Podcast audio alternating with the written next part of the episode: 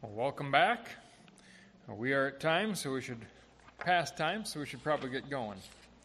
I'll open us in prayer, and then we will pick up where we left off in Deuteronomy 14. Our Father in heaven, we thank you for your word that you've given to us. We thank you that it is a word of warning, so we know the way to avoid, and we thank you that it is a word of promise, so we know in whom to trust, and we do trust you as we come here this morning yet again to this text. We pray that you would show us the wisdom that you have laid here, and we pray that as you do so, that you would increase our joy in following you and in living according to your commands. These are not given to us to be burdensome, but these are words to be rejoiced in. Help us rejoice this morning in these words, we ask in Jesus' name. Amen. Deuteronomy 14. This morning we pick up in verse 21. A very brief review of last week, though, if you are in Deuteronomy 14. Moses is explaining Israel's identity to them. In verses 1 and 2, he says, You are the sons of the Lord your God. You shall not cut yourselves or make any baldness on your foreheads for the dead, which uh, relates to who these people are identifying themselves with. Then, verse 2 the reason they shouldn't, for you are a people holy to the Lord your God. And the Lord has chosen you to be a people for his treasured possession out of all the peoples who are on the face of the earth. After this, Moses gives food laws. That is how Israel is to express her identity in the midst of nations who the Lord has not chosen for himself. So the food laws represent Israel's election out from the rest of the peoples of the earth. So every time Israel comes to eat and refuses to eat with a Gentile because they can eat things that Israelites can't, they are basically saying, We are Yahweh's children and you are not. We are holy, you are not. We are chosen by the only true God. You are not. That's what the food laws communicated. And in general, the foods that Israel ate bore a resemblance to the same sorts of food, you might say, that was placed on the Lord's altar. Even though the Lord opens those food laws up for Israel in dramatic ways, He's way more generous with them uh, than what He takes by Himself. Now that still hangs there. But now, when we come to Deuteronomy 14, verse 3, you shall not eat any abomination. That does not mean the food that Israel is not permitted to eat is bad in and of itself. Because if we go back to Genesis 9, verses 3 and 4, when Noah comes off the ark, the Lord says this Every moving thing that lives shall be food for you. As I gave you the green plants, I give you everything. But you shall not eat the flesh with its life, that is, its blood. So the restriction on eating blood, that is universal, um, equivalent, we might say, to a creation ordinance. It's not that, but it's equivalent to that. It is, it is throughout uh, humanity that is not supposed to eat blood. But the Lord restricts Israel's diet as a way to show his restriction on who he has chosen to be his people. At the Sinai covenant, that is Israel. So when it says, You shall not eat any abomination, that means it is ethically inappropriate, morally inappropriate, theologically inappropriate for Israel to consume those foods outside of those food laws given her holy status. Because Israel is holy, she is not to eat in those foods. This leads us now all the way down to verse 21 in the last part of it, but we'll read the whole verse. You shall not eat anything that has died naturally. You may give it to the sojourner who is within your towns, that he may eat it, or you may sell it to a foreigner for you are a people holy to the Lord your God. So that is what uh, does not permit Israel to eat any carcass because they are holy, but that holiness is also related to the last line of verse 21 that we didn't talk about last week.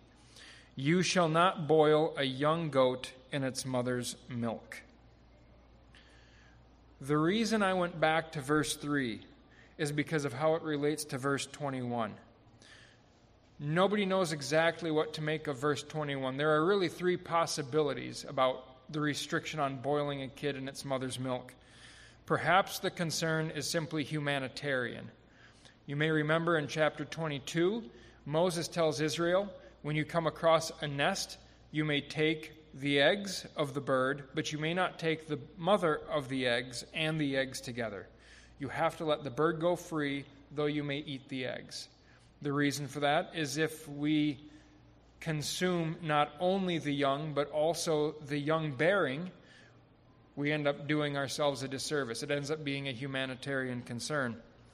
Perhaps the restriction on boiling a kid in its mother's milk has to do with colostrum and the reddish hue that that colostrum can give the milk.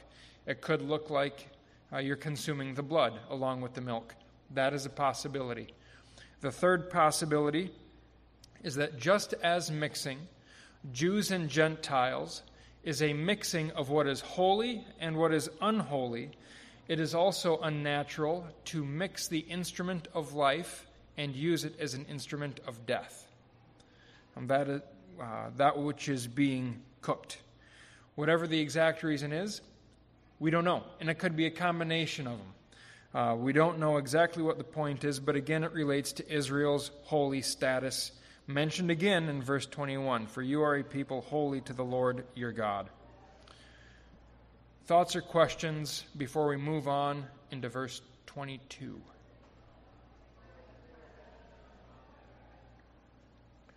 Well, I'm not going to wait long for him, so let's move on to verse 22.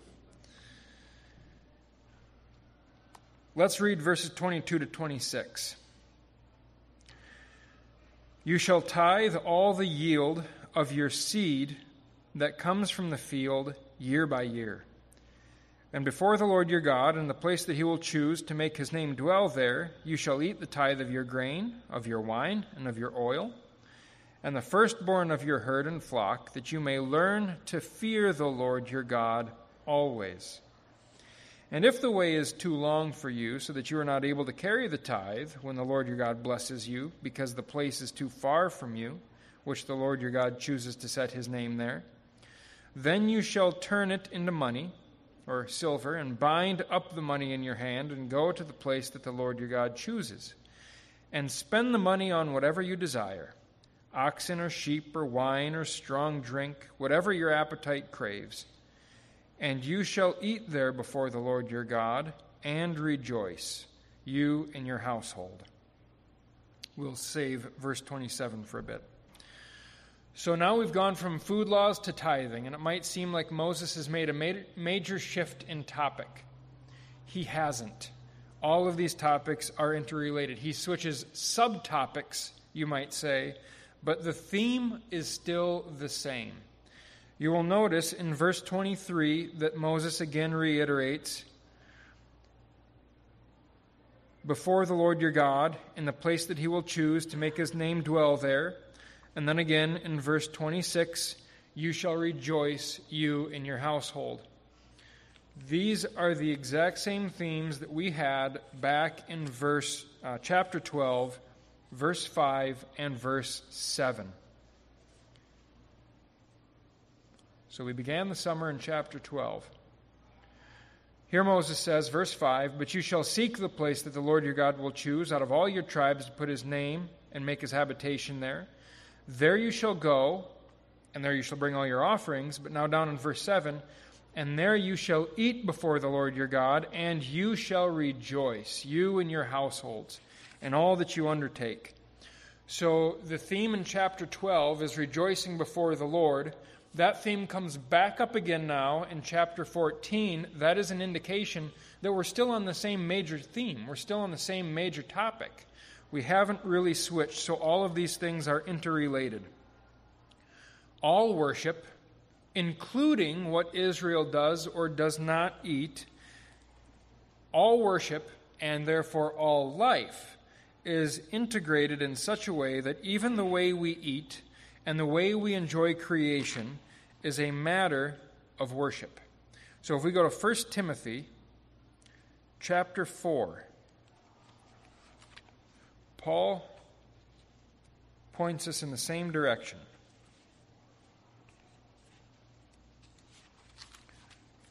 First Timothy chapter 4 verses 1 to 5.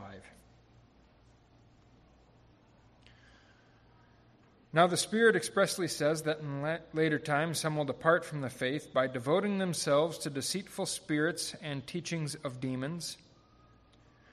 The way that happens is through the insincerity of liars whose consciences are seared. Now, what are the things that are deceitful spirits and teachings of demons? How do these people teach? What do they teach? Verse 3 Who forbid marriage and require abstinence from foods that God created to be received with thanksgiving. That's worship. To be received with thanksgiving by those who believe and know the truth. For everything created by God is good, including reptiles. And nothing is to be rejected if it is received with thanksgiving. For it is made holy by the word of God and prayer. Notice how holiness works in the New Testament compared to how it works under the Sinai covenant. In the Old Covenant, if a holy people eats an unclean food, they become defiled. In the New Testament, the food itself becomes holy when it is used by holy people. So now, rather than holiness being contaminated by that which is unclean, holiness absorbs what is unclean through prayer, through worship, through thanksgiving, through the Word of God, and it is brought in and incorporated and made useful for the believer. So, holiness is no longer threatened by external contagion.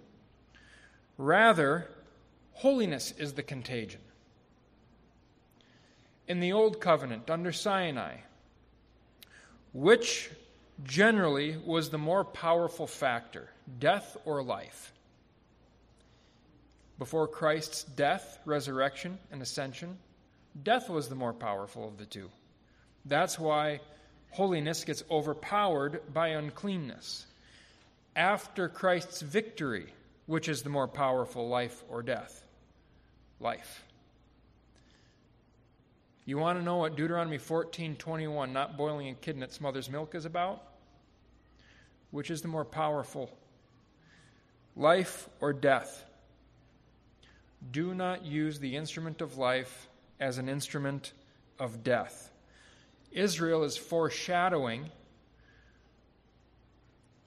this very reality by refusing to use the instrument of life as an instrument of death and being separate from the people of God.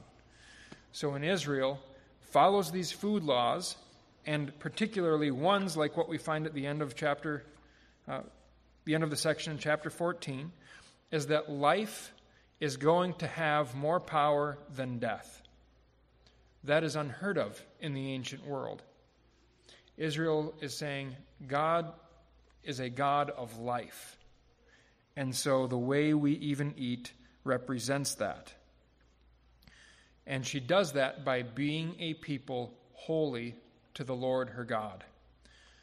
Israel celebrates that fact through tithing, celebrates it in how they eat, celebrates it in how they tithe and eat part of their tithe. That's why tithing and the unclean foods in chapter 14 are related issues. Israel is celebrating her holy status by her tithing. That holiness is reflected in what Israel does and does not eat. So the issues are inseparably tied. Again, Moses hasn't shifted topics. He's shifted subtopics, but he's still on the same theme of being a holy people who rejoices before the Lord their God. Now let's go into the privilege that Israel has in celebrating that holiness. That's, again, verse 22. And we've already read it, but verses 22 and 23 allow Israel to eat part of the tithe. You shall tithe all the yield of your seed that comes from the field year by year, verse 23. Now, and before the Lord your God, and the place that he will choose to make his name dwell there, you shall eat the tithe of your grain, of your wine, and of your oil, and the firstborn of your herd and flock, that you may learn to fear the Lord your God always. So Israel eats part of the tithe. This is unexpected. The tithe has brought, been brought up two times so far, first in Leviticus 27. So let's go back to Leviticus 27 and see what the tithe is all about back there.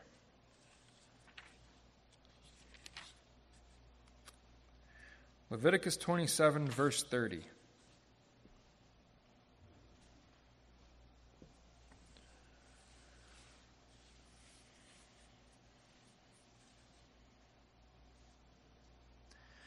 Every tithe of the land, whether of the seed of the land or of the fruit of the trees, is the Lord.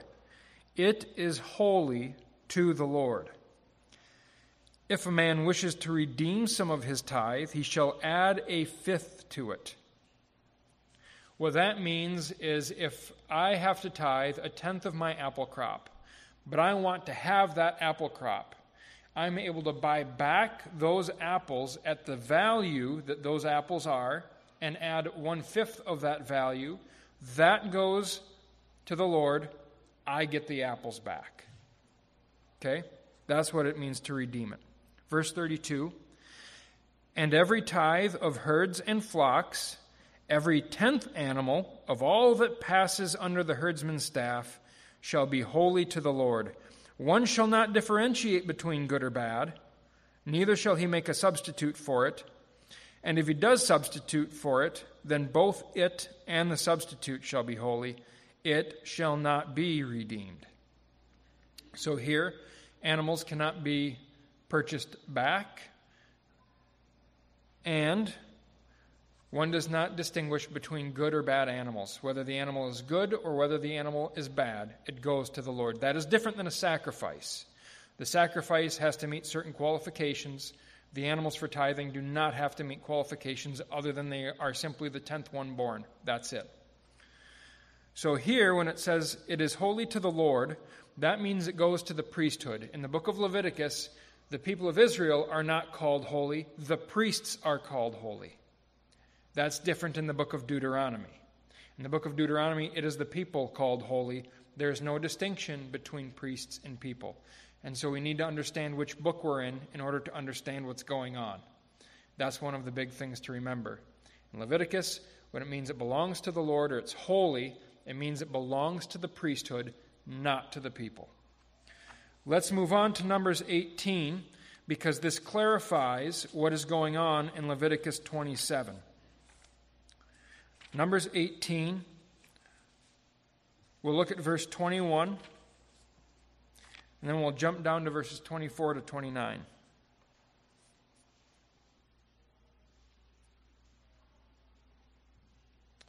So, Numbers 18, verse 21. To the Levites I have given every tithe in Israel for an inheritance, in return for the service that they do their service at the tent of meeting. Jump down to verse 24. For the tithe of the people of Israel, which they present as a contribution to the Lord, I have given to the Levites for an inheritance. Therefore, I have said of them that they shall have no inheritance among the people of Israel. Moreover, well, and the Lord spoke to Moses, saying, Moreover, you shall speak and say to the Levites, when you take from the people of Israel the tithe that I have given you from them for your inheritance, then you shall present a contribution from it to the Lord, a tithe of the tithe. And your contribution shall be counted to you as though it were the grain of the threshing floor and as the fullness of the winepress. So you shall also present a contribution to the Lord from all your tithes, which you receive from the people of Israel. And from it you shall give the Lord's contribution to Aaron the priest. Out of all the gifts to you, you shall present every contribution due to the Lord. From each, its best part is to be dedicated. Now, let me cliff notes that real quick. This is how it works Israel grows a crop, has a herd, whatever the case may be, a tenth of it is holy to the Lord. What that means is they distribute it to the Levites. The Levites are given no land in the people of Israel. They're given some cities and some pasture land around it because what are they going to do with the cattle that they're given? Those cattle have to go somewhere, sheep have to go somewhere. So Israel gives a tenth of their income to the Levites, who are responsible for the administration of the temple. The Levites give a tenth of all that they get and give it to Aaron and his sons, the priests. Only Aaron's descendants are to serve as priests. So, Levites are the tribe of Israel. Aaron is a family of Levites within that tribe. So a tenth of Israel's income goes to the Levites, the tribe. A tenth of that income goes specifically to Aaron and his sons, who are uh, meet the qualifications of serving in the priesthood. Does all that make sense? Great. Not in Leviticus, nor in Numbers, does the Lord let people eat their own tithe. What in the world is Moses doing in Deuteronomy 14? This comes mostly out of left field, except he notices one thing. I should have kept my Bible open at Numbers 18. He notices one bit of logic that we have not gotten to yet. Levit- Numbers 18, verse 30. So we read to the end of verse 29. Look at verse 30. Therefore you shall say to them, This is the Levites, when you have offered from the tithe that you've received, the best of it, when you have offered the best of that to Aaron and the priests, then the rest shall be counted to the Levites as produce of the threshing floor and as produce of the winepress. And you may eat it in any place, you and your households. For it is your reward in return for your service in the tent of meeting and you shall bear no sin by reason of it when you have contributed the best of it. But you shall not profane the holy things of the people of Israel, lest you die. So this is what's going on. The tithe that Israel has re- that the Levites have received is holy. Because it is holy, it is supposed to be eaten in a holy place. That's why Israel is supposed to bring all of their sacrifices, all of the contributions to the place that the Lord has chosen and eat them there they are holy. There's one exception to that. The Levites, when they receive the tithe, have received a holy thing. The Levites may eat it wherever they live, wherever they please, because it is counted to them as the produce from the threshing floor. So the only time something holy can be consumed away from the temple is when the Levites are eating the sustenance that the Lord has provided for them. Moses notices that rationale. Even though the tithe is holy, they've given their tenth to the priests, the Levites may eat it. And even though it's supposed to be consumed at the Lord's dwelling, the Levites are permitted to eat it anywhere. Moses reverses that for the case of the common Israelite. Even though the tithe is holy and should only be eaten by the priest and the Levite, Israelites are allowed to indulge in some of it. Without question, so, so you can imagine you're bringing the equivalent of a tenth of your income to the temple, and you're there for a few days' celebration.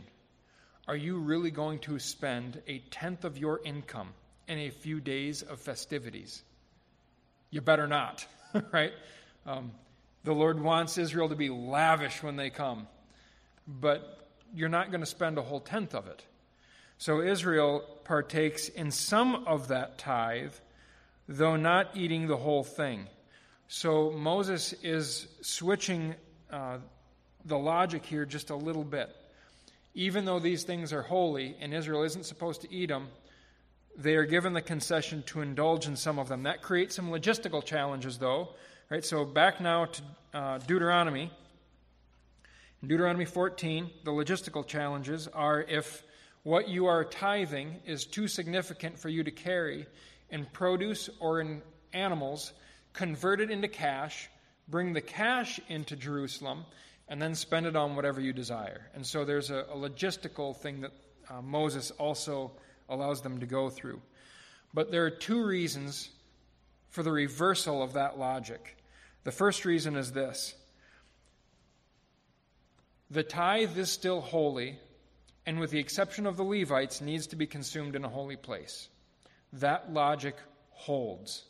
So, Israelites, if they are to eat it, they do have to go to where the Lord will put his name. The Levites and the poor alone are given the exception to eat holy things away from the temple. Here's a modern equivalent. Every year we have our fall kickoff, right? Where does the money for that fall kickoff come from?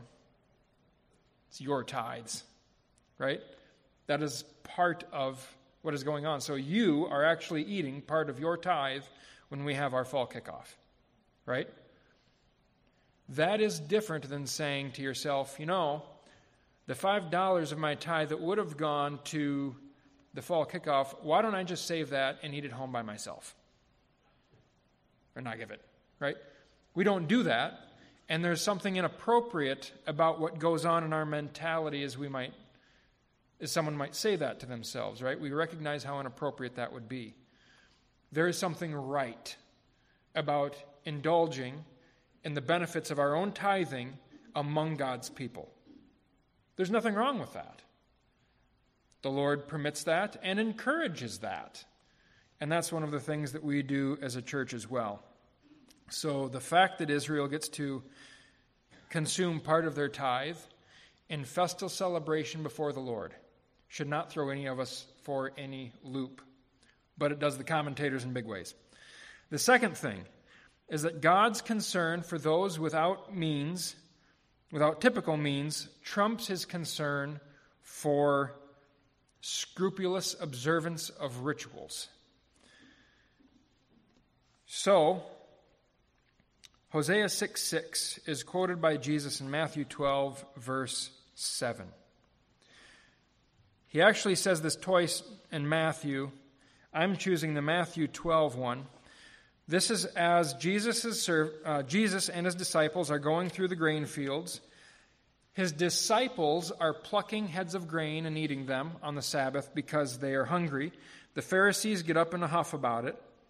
And Jesus' response to them in verse 7 of Matthew 12 is this And if you had known what this means, I desire mercy and not sacrifice, you would not have condemned the guiltless, for the Son of Man is Lord of the Sabbath. So, what Jesus is saying there is this My disciples are hungry, and it pleases the Lord that they break the Sabbath in your eyes in order to eat.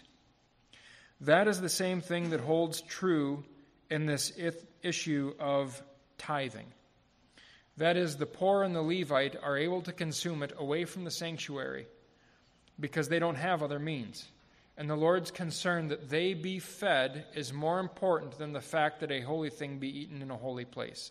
Same logic that David and the priest use when he comes with his men to eat the showbread. It is more important to have mercy than it is to follow ritual of sacrifice. The Lord is pleased by that. So, two things uh, right there out of that one.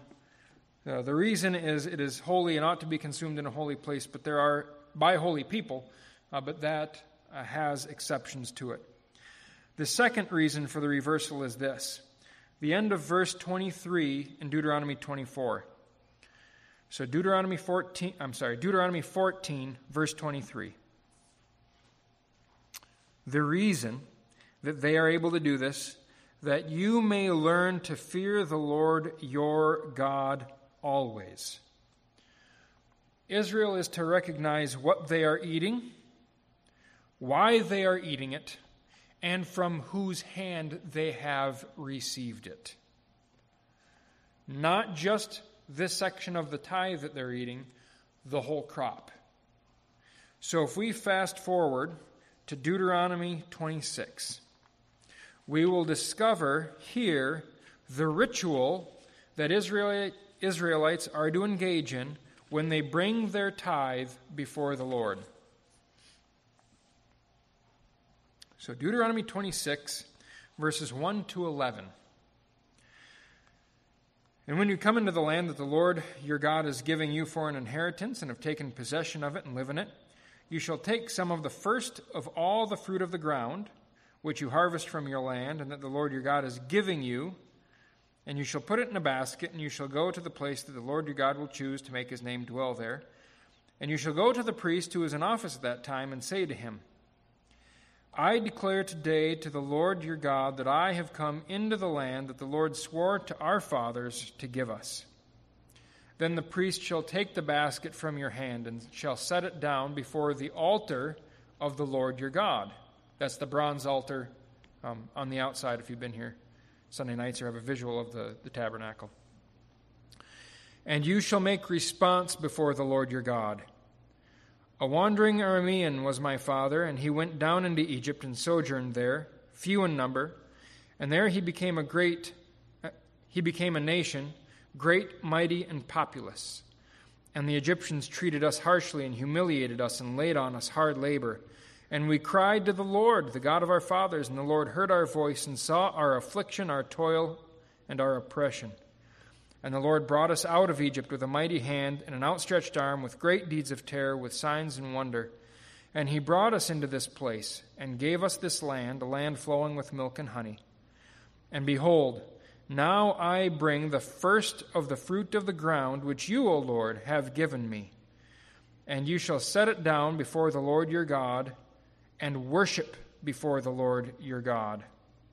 And you shall rejoice in all the good that the Lord your God has given you and to your house, you and the Levite and the sojourner who is among you. That's the ritual the Israelites are to engage in when they come to enjoy their tithe before the Lord. God has given Israel 90% of what they have, the full 100%. He reclaims 10% of it. Israel is to remember everything they have, they have because the Lord gave it. And He allows them to indulge in the 90% plus what they are going to use to celebrate before the Lord. Why do they do that? The Lord gives the reason at the end of Deuteronomy 14, verse 23 that you may learn to fear the Lord your God. That is to recognize the goodness in what He's given, to rejoice before Him, but it also means to recognize that he can cut that off anytime, for any reason. They have what they have because the Lord gave it.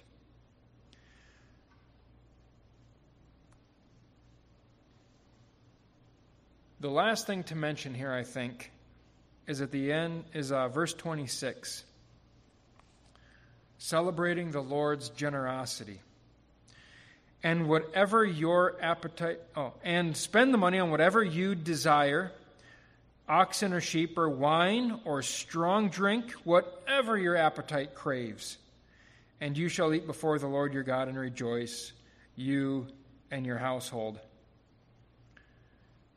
This, the Lord is encouraging, and we could even say commanding, extravagant celebration.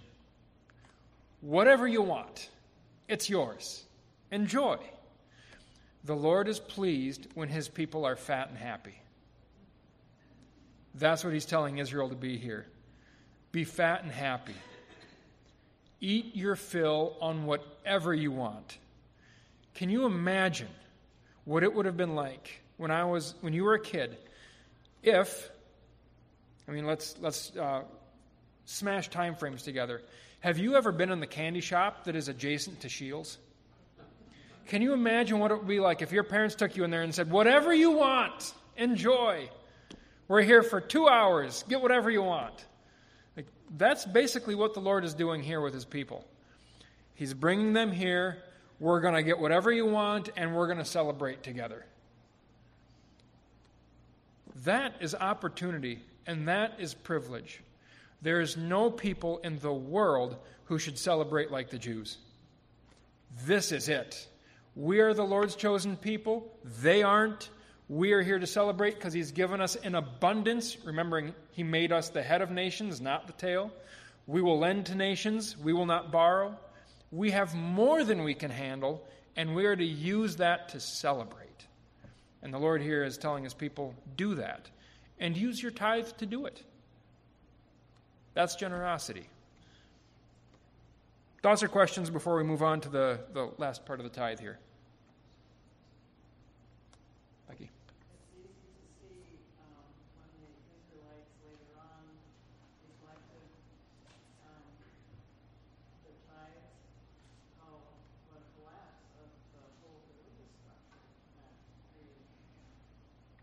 Yeah. What benefit is there in serving the Lord when the when the people don't support? Right? Good point. Thanks, Becky. Anything else? All right. Along with that privilege comes obligation.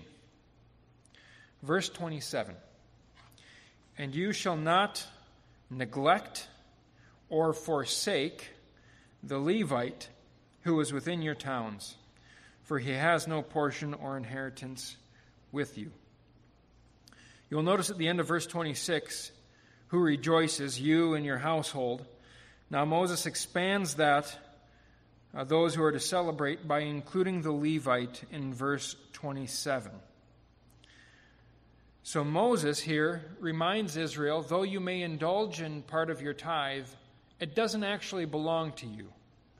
Do not neglect the Levite to whom that tithe is due. This is payday, if you will, for the Levite. So, even though Israel indulges in their tithe, it is still to go to the Levite. They are, the people of Israel are to include those who are disadvantaged in their celebration, and it begins again with the Levite. The Levite has no land for production and he has a little land for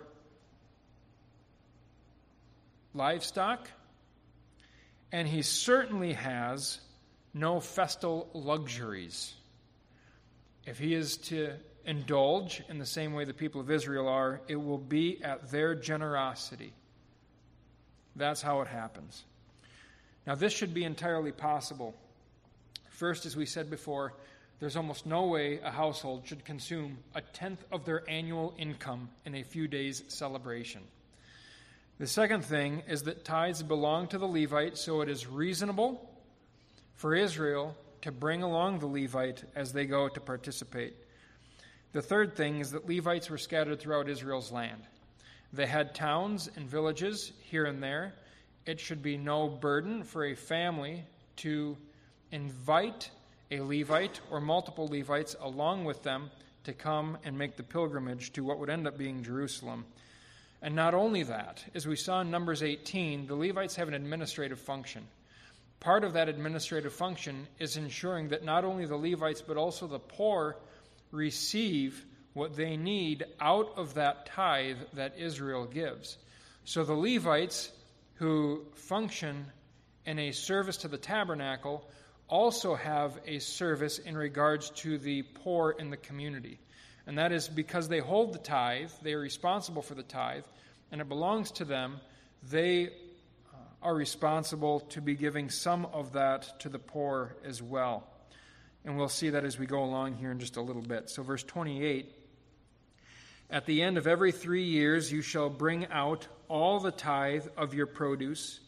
In the same year, or in that same year, or in that year and lay it up within your towns. The reason I say it that way is because nobody is uh, entirely positive whether this every three years occurs in the same three year cycle or whether it alternates. The Olympics work both ways, right? The Summer Olympics are every four years. It's on a four year cycle. But the Olympics are on a two year cycle because it alternates between winter and summer Olympics, right? How does this work with the tithing? Is everyone on the same three year cycle? Or is there an alteration of those cycles where different families are on a different year cycle? No one's positive. The general inclination is that everyone is on the same three year cycle. So imagine Winter and Summer Olympics all being on the same four year cycle. Now, that's um, likely how it went, but nobody knows for sure. But at any rate, every two years, families make a pilgrimage to Jerusalem with their tithe, and they feast, and they are supposed to bring along the Levite. But at every three years, they are supposed to do something a little bit different. They are to take it and lay it up in their towns. Then, verse 29 And the Levite, because he has no portion or inheritance with you, and the sojourner, the fatherless, and the widow, who are within your towns, shall come and eat and be filled, that the Lord your God may bless you in all the work your, of your hands that you do. Now, real quickly, there are two interpretive challenges in verses 28 and verse 29. The first is this all the translation imply that the poor come to the community where the food is laid up and they partake in some of the tithe. However, in verse 28, let's do verse 29 first. When it says that they shall come and eat and be filled, that come is ambiguous whether that means they shall join you in pilgrimage or whether they shall go within those city gates where the food is supposedly stored up and enjoy it there. The question is this Do the underprivileged have opportunity to make pilgrimage to Jerusalem and enjoy their portion of the tithe, or do they only enjoy it inside their local communities? In most other places in Deuteronomy where it says that they will be eat and be satisfied, it has the implication that people are doing that within their own homes. So the Lord says, I'll give you your rains in their seasons, you will eat and you'll be satisfied. What he's saying is, you'll have plenty at home. That's all he's saying. However, in the context of celebration before the Lord, when it says, and they shall come, what does it mean? Does it mean they go to Jerusalem or to wherever the Lord has chosen to put his name? Or does it mean they will come into their local communities? The text is ambiguous and it doesn't say. Most likely, that ambiguity is on purpose. It wouldn't be uncommon for widows and orphans to have no means to make the pilgrimage, so they come to their local communities. On the other hand, the text is trying to encourage Israel to be generous, not only taking along the Levite, but also taking along, even on the off years, those who are in their local communities who have no opportunity to make that pilgrimage in any other way. And so the come probably serves two purposes. But that's also the second uh, interpretive challenge here as well. And that means that the produce is actually stored in local communities. The Hebrew is ambiguous. So here's, here's how verse 28 reads in the ESV At the end of every three years, you shall bring out all the tithe of your produce. In the same year, and lay it up within your towns. The way the Hebrew actually reads is At the end of every three years, you shall bring out all the tithe of your produce in that year and cause rest within your gates. There's no direct object, which means this. Is it the tithe that is caused to rest within the gates, or is it rest that is given to the poor who are within the gates. Who gets the rest? Or what is the object of the rest? So let me put it this way I can cause this book to rest on that stool. I just did that. In the same way, Israel can cause all of their produce to rest within the city gates. Also, I can cause my children to experience fullness and satisfaction and say, I've given them rest. I'm giving them a break, giving them relief. It's the same word, right? We can do that in English rest and rest. There is no indication who or what is to rest at the end of verse 28. Why is that? Again, there's likely an intentional ambiguity. It is likely that some of the tithe is going to be left within the local communities so that those who cannot travel can enjoy it. More significantly than that, though, and theologically, what Israel is doing is giving the poor in their community the same fullness and the same satisfaction that they themselves typically receive. They're giving them rest too. They're creating a spirit of ease and a spirit of comfort among those who normally don't get it. That is not insignificant. So there's uh, real three quick things. Actually, I'll pause real fast. Any thoughts or questions over, over how it works? Great, because I probably couldn't answer it anyway. Three things here uh, to stand out in closing. First, in no year does it appear that the Israelite indulges in the whole tithe. It seems as though two out of the three years in that cycle they get to indulge in more of it. The third year, it appears they are supposed to be a little bit more restrained. So, third years might see a bump in giving uh, because the tithe is getting distributed among more people. However, all of it has a directly religious purpose. They eat it before God, and all of the others uh, receive it because they have no other way to receive it. Let's go back to Deuteronomy 26 one more time. And I want to point out something that I don't think we read earlier on. So we went through how Israel is to go through that tithing ritual.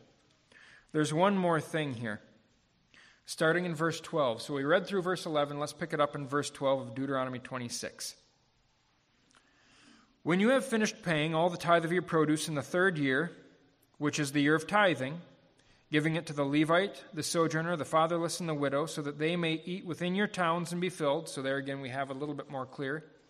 Verse 13 Then you shall say before the Lord your God, I have removed the sacred portion out of my house, and moreover, I have given it to the Levite, the sojourner, the fatherless, and the widow, according to all your commandment that you have commanded me.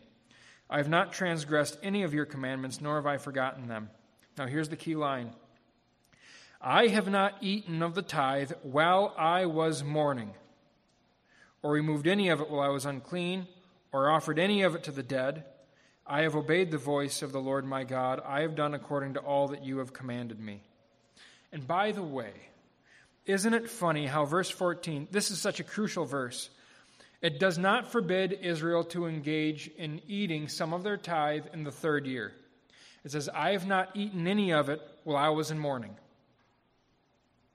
Doesn't say anything about not eating any of it, just not that while I was in mourning. I have not removed any of it while I was unclean. Food laws were dealing with issues of cleanness, partially. And the third thing, or offered any of it to the dead, which again relates back to Deuteronomy 14, verse 2 where we began earlier. So lots of things going on in verse 14.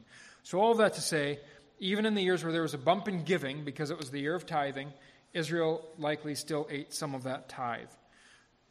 Second thing to think about God's concern for those who do not have access to the means of wealth uh, causes him to make stipulations for their well being. The sojourner, the fatherless, the widow, the Levite, the thing they all have in common is not that they are poor, because it's not necessarily true. It's that none of them have land. None of them have a means of producing an income that they can rely on. Okay?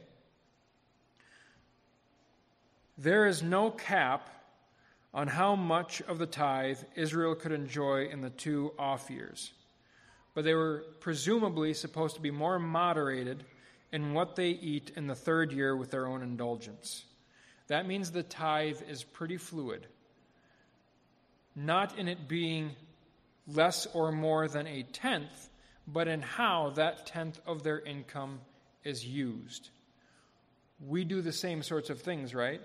When we know that there is a greater need over here, we might funnel more of our tithing over to this section in one year and funnel it over here in a different. They all get used in various ways. That's no different than today. Similar to today, though, and with a more selfish perspective, tithing can feel a little bit like a tax. The Lord here is calling Israel to give up luxuries for the sake of those who have needs. He doesn't call anyone to forsake what they need, He calls them to give up indulgences to help those who have a need. That is the mark of true religion according to James 1:17. Every good gift Oh, wrong text. 217. Thank you. Ha ha! Thank you, Luann. Yeah, 127. Religion that is pure and undefiled before God the Father is this to visit widows and orphans in their affliction and to keep oneself unstained from the world. Israel fulfilled that by the use of the tithe. So, considered a little less selfishly and more in spirit with the text, poverty poses little threat to God's children because God has made stipulations among the community of his people to look after the welfare of those who need help. Poverty should be no threat. And in providing for their care, the Lord provides for their rest. They are to be incorporated into the same joy and the same celebration that the well to do in Israel experience as well. Deuteronomy 11, verses 13 to 15. And if you will indeed obey my commandments that I command you today, to love the Lord your God, to serve him with all your heart and with all your soul, he will give the rain for your land in its season, the early rain and the later rain, that you may gather in your grain and your wine and your oil. Same things listed in Deuteronomy 14. And he will give grass in the fields for your livestock, and you shall eat and be full. The, those without land in Israel are to experience that same eating in fullness. Not only that, the giving is to be done in a spirit of joy. What is the point of Deuteronomy 14 and the tithing in it? To rejoice before the Lord your God. Paul picks up on that when he says that the Lord loves a cheerful giver. Let each give in his heart as he is determined, not from compulsion, but joyfully. We could go into a topic of the Lord's Supper, but time doesn't let us do that. So the last thing we'll end on is here. Giving the tithe to those who are disadvantaged, we might say, is the equivalent of sorts of giving to God, even when that is not God's own people. Stunningly, Moses includes the stranger and the sojourner and those who are able to eat the food or the produce that Israel tithes. The alien does not need to keep Israel's food laws. They can eat the carcass that Israel gives or sells to them. Is those same aliens, though, are to be able to enjoy the tithe that Israel gives.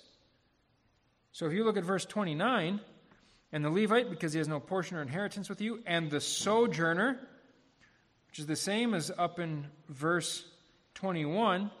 Uh, you may give the carcass to the sojourner or sell it to the foreigner. Those are to come and eat and be filled at, uh, as well. The tithe reminds Israel that she is a beggar. And God is the one who feeds her. Remembering that joyfully ought to make Israel one who gives to those who have need in a spirit of generosity, even those who are not part of God's people, bringing them into the celebration where they too celebrate before God. It, it functions uh, as a sort of evangelistic tool as well. I'll end with this, this quote here from Daniel Block. The disposition of the church towards the marginalized continues to be a primary barometer of authentic spirituality. Christians should not wait for the state to take care of the poor in their communities. The passage is not concerned so much about the tithe as about providing another occasion to celebrate in the presence of God and to encourage generosity among God's people. Thoughts or questions over what we've covered today?